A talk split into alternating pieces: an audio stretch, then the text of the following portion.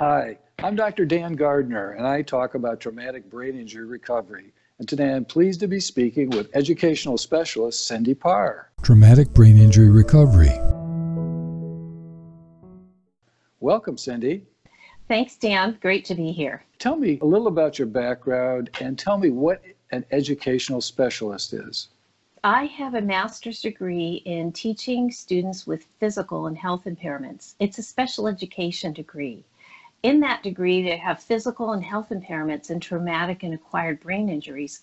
Um, I'm also a certified brain injury specialist trainer, so I do a lot of work in training others on how to work with individuals with brain injury. An education specialist is a special educator who helps students in school at school age students from preschool all the way up to high school with special needs. That person typically can provide services, helps evaluate the student, finds strategies and interventions, writes goals for them, and helps the students attain those goals.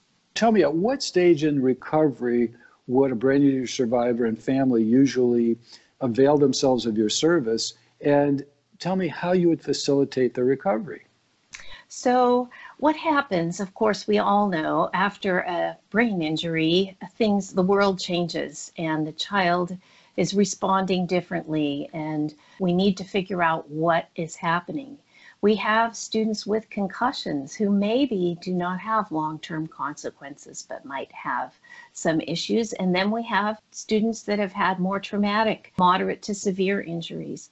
So typically, what happens in, in my practice is a student is injured either by concussion or has been to the hospital and through the rehab process and is getting ready to return to school they would call me or someone with my background to say, hey, we've got a student that is coming back after brain injury. Now, a lot of districts don't have someone with background in brain injury, and that's when they might bring someone in from the outside. But mm-hmm. that is best practice. We would then meet the student, find out what the student was like before, and then start very carefully looking at what are the deficits and how we can intervene. So, how would your assessment differ from that of a neuropsychologist? Good question. Neuropsychologists are very important. And so, their assessment is very a good way to have let us have a baseline of how that student is performing in the setting of an office one-to-one in testing with no distractions and to see how that person performs. I know neuropsychologists also may do observations. Usually they would not be as extensive as what I might do. That assessment is very important to just give us a baseline as to how that student is functioning in a somewhat optimal environment, but not realistic environment, however. Mm-hmm. Mm-hmm. What I would do is come into the school setting and the most important part of an assessment of a student with a brain injury is the observation, is being with that student, seeing how they perform in a busy, noisy classroom, on the playground, at the lunch court, um, how they interact with their friends. We're going to be looking at how they're processing their environment, not just auditorily processing, visually processing, and then how are they understanding the language, the teacher's instructions, the conversations of two or three children in a setting, in, in a circle with them. These children are often overwhelmed by all of that stimulation. And we need to be aware of that and we need to look for that. Mm-hmm. What is challenging is if a person doesn't have the background in brain injury, they'd miss the nuance of all of that going on because the student will sometimes mask their difficulties. But mm-hmm. what happens is they end up not being able to perform in school. They end up becoming more depressed. They don't understand their changes from injury. So a lot of what I do is is help the student understand what happened and how it's affecting them and what the process of recovery will look like in small chunks. With the family, I do the same thing because this is a very scary situation and there's a lot of misunderstanding. Mhm. Frankly, I do the same thing with the staff because they often forget that the Mhm. child has a brain injury, especially if they've fully physically recovered. Big part that you mentioned is assessment in a real world setting, in the school setting, and, Yes. and you didn't mention it, but maybe in the home setting. Yes. And then education of the student, of the teacher, and the family. Absolutely, yes. There's a lot of education. As I mentioned before, I do a lot of training. I do a lot of modeling, coaching, because and that's where people say they learn the most from watching what it looks like to work with a person with a brain injury. And it is different than a typical child. It is a different than a typical either a general ed child or a special ed child. It's it's very um, needs to be carefully done to get the best benefit for the child. You have to know a lot about child development because obviously the thinking, the emotional status, uh, how one manages impulses and so forth change from age to age. And so one, one needs to know what is what is adolescence versus what is an impulse control problem caused by a brain injury, for example. Yes, as a matter of fact, yes, I can tell you a story. I have been working with this child off and on. He's now not a child, he is 18. But when he was five, he was in a horrific car accident and his mother was killed in the accident. Mm. and uh, very traumatic, obviously, on many fronts. And he went through rehab. He had to learn the whole walk and talk and, you know, eat again and learn all those things. And then we took him to, uh, we have in the uh, district I work in, we've developed a, a nice model where we could take the child into a one to one setting while they're still recovering and assess their needs. So we gave him a little more time to recover. And then he went back to his kindergarten class. Well, when I went out to see how things were going and talked with the teacher, she said, Oh, he is just like he was before. We're so glad. You know, it was all wonderful. And so at that specific time, the five year old didn't have any needs. But as he grew older, he grew into his injury, we call it. And so then there were problems that were surfacing and they needed to be addressed. And by the time he got into high school, which is a very overwhelming situation for kids, he was he he stopped coming to school. Oh he boy. he he was so overwhelmed. So we had a special program in our district. We brought him to our school with a class for kids with brain injuries and he blossomed Oh. just learning about why this was going on, what was challenging about it, but also daily intervention for strategies, how to help him with these things. He is now a senior in high school and he has started a job. So proud. And Wow. so he is going to leave high school and be a functioning member of society. That is a wonderful thing that can happen when you watch and you look for what the students need as they're going through the school system. Sounds like a great example and very inspirational. So tell me again, this special program that you have or had, what services did it offer that differed from the mainstream classroom? Well, first of all, the team that work with the students have a lot of training in brain injury. Mhm. So we made sure that the occupational therapist, physical therapist, speech pathologist all really understood brain injury and it was it's an ongoing thing. It's an ongoing training, honestly. Mhm. But as they work with the students, we're really honing in on those brain injury strategies. Mhm. So that is one thing that really made the difference. And then having the students together, small group of Mhm. students that could talk together, learn from each other, and know that they were not alone Mhm. in their injury, that was very powerful. Is that program still in existence? Only partially at this at this moment in time, but I will tell you that there are other ways for many districts that don't have this access that we can work with students as they're recovering. I consult in many districts throughout our county in helping those teams. So, what's really important is the oversight and the training, not just a one shot deal, but in real time, looking at what's happening with the child and helping the whole team understand the interventions that are needed. And they're simple things. I always tell them helping a student with brain injury is very simple. The strategies are simple, and they should be, mm-hmm. but they're very hard to do because you need to be consistent and you need you need to be vigilant about it. And that's what's always so hard for everyone.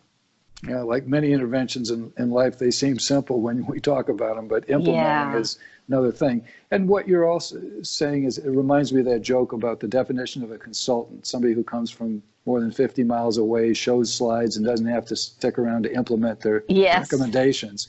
So you're saying you do more than just the assessment. Yes. You'll follow through and make sure that the, the treatment plan is being implemented. After your assessment, what are some typical recommendations that you give to the teachers? the advice that I give our teachers and administrators about these students number one is that they need to have more than just auditory information. In addition to the auditory instruction, what other recommendations or types of recommendations might you offer? You're going to need to speak more slowly. What I tell them is we do not want you to slow down every word, but to talk naturally Mhm. and pause along the way. Because that way, the person has an opportunity to process what you're saying. Right. What often happens in the classroom with the noise and with the conversation, or with, let's say, they're on the playground with their few peers and there's just too much going on, they shut down. It's really hard for them to figure out what's going on. So, processing the information, we need to slow down how we deliver it when we're speaking. So, that's another big one. Does it ever include asking the student to repeat what he heard or to explain to, back to you? Yes, yes. So then the strategies for the student Mm-hmm. is, eh, and again, they need to be written down, but you're mm-hmm. going to teach the student when you don't understand to ask for someone to repeat it. I mm-hmm. will tell you that's very hard for most of our kids to do. One, because they want to be and appear just like they were before the injury. Right. It's very hard. So there's a lot of psychosocial pieces to this. That is why the student that I mentioned earlier, when he came and had daily intervention, we were able to help him to be comfortable with this idea of needing to ask for help or needing to have something repeated or asking to have something written down for him. But that that's da- that was daily work for many years. I had 4 years with him. Mm-hmm. And so we're now to the point where this is happening more naturally. Mm-hmm. So it does take time and it does take patience. Now, with the availability of smartphones and similar technology, are there other strategies you might suggest to, to use the phone as a peripheral brain? Oh, absolutely. Yes. Now, in high school, that is more of a challenge because phones out at school a lot of times are uh, something that the teachers don't like to see. But yes, we will do that for calendars, for helping them with putting their strategies in their phone so they can access them. Can you give me some examples of cases you've worked with? Well, the students I have worked with, there are age range from five up into 19 and 20, and the injuries are vastly different. Right. So we've had sports injuries from skateboard accidents to football injuries, fights, gunshot wounds, um, and then what we call acquired brain injuries from internal occurrence. I've worked with a lot of students who have had strokes from arterial venous malformations, encephalitis, kids that have had brain tumors, treatment from cancer, radiation, and chemotherapy that have affected their brains, and seizure disorders. So it does run the gamut uh, as far as how that brain injury occurred and in what age it occurred. Mm-hmm. In San Diego, our families are very diverse. I've worked across many cultures and many family situations. And so each one has a different dynamic that you need to understand and be respectful of. Some people are more open to discussing things and some people are not. So you really have to tailor what you do to what they're open to learning. What do you find in your work are the biggest challenges? One of the biggest challenges, and I've sort of alluded to this already, is that people forget the person has a brain injury. Teachers forget, parents forget, and the student themselves forget. If they have physically recovered, and sometimes even if they haven't fully physically recovered, they forget that their brain has changed and that they're in need of intervention. I constantly have to remind people. One of the students I worked with has now long graduated from high school, and I ran into her mother one day and she said, You know, she just, I tell her to do something and she just doesn't remember. She doesn't do it. It's so frustrating. I have to keep telling her five times. And I just listened and I said, Did you write it down for her? And she said, No. Mm-hmm. And there we go with that very simple strategy. Mm-hmm. When you don't give that backup piece of information, you're, the person is not able to be successful. Right. I can't tell you how many times I have to tell that one. So that is a challenge. It's one I'm willing to take, but I'm willing to help. That's a challenge for the person who survived the brain injury and their family when they forget that. It's a challenge for the support system because yes. not only do they have to remember what the deficits are, the impairments are, but they have to take more time and effort to address the problem. Right. And then the other challenge is budgets. ah.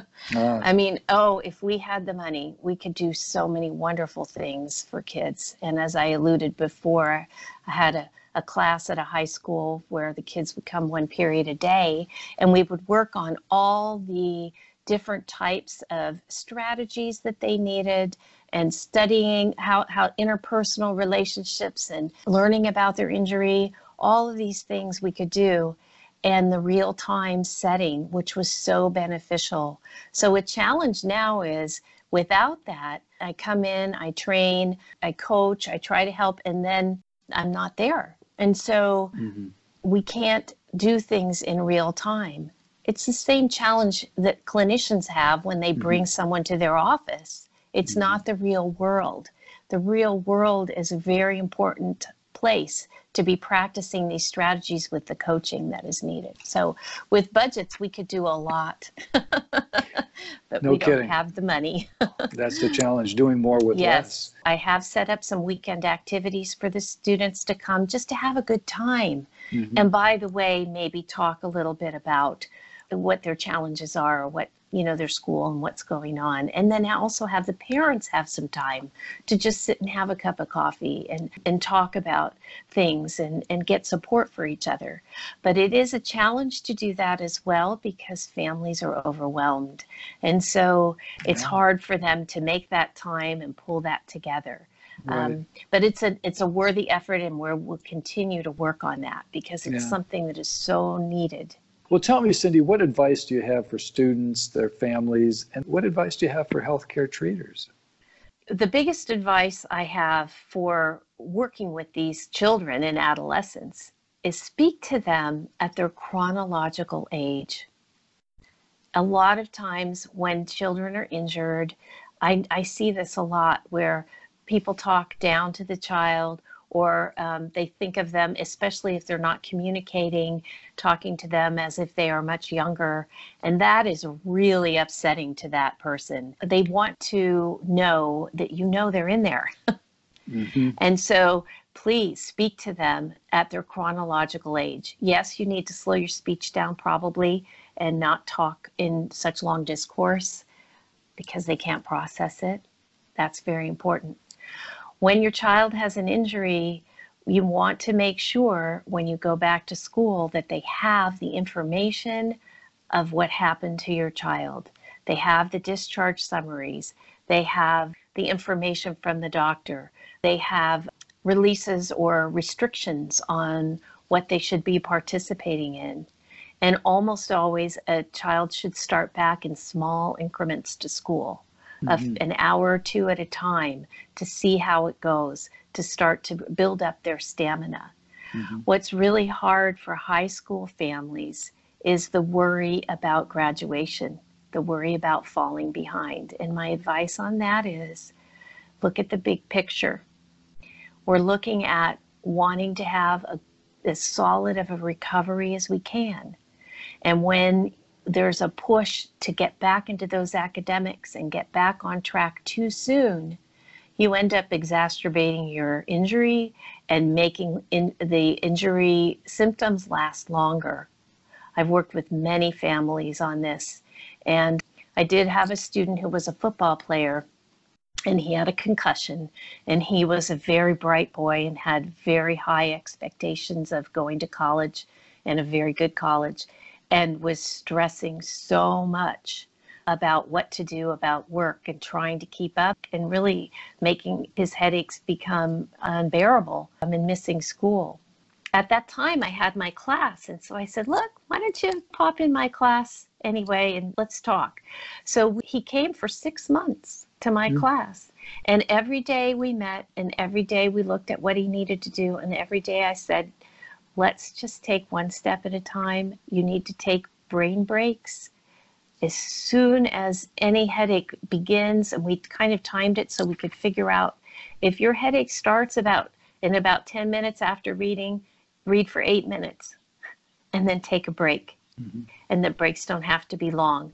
But this was a real training experience for him. And it was hard for him at the beginning. But then he started to see with practice how this helped him.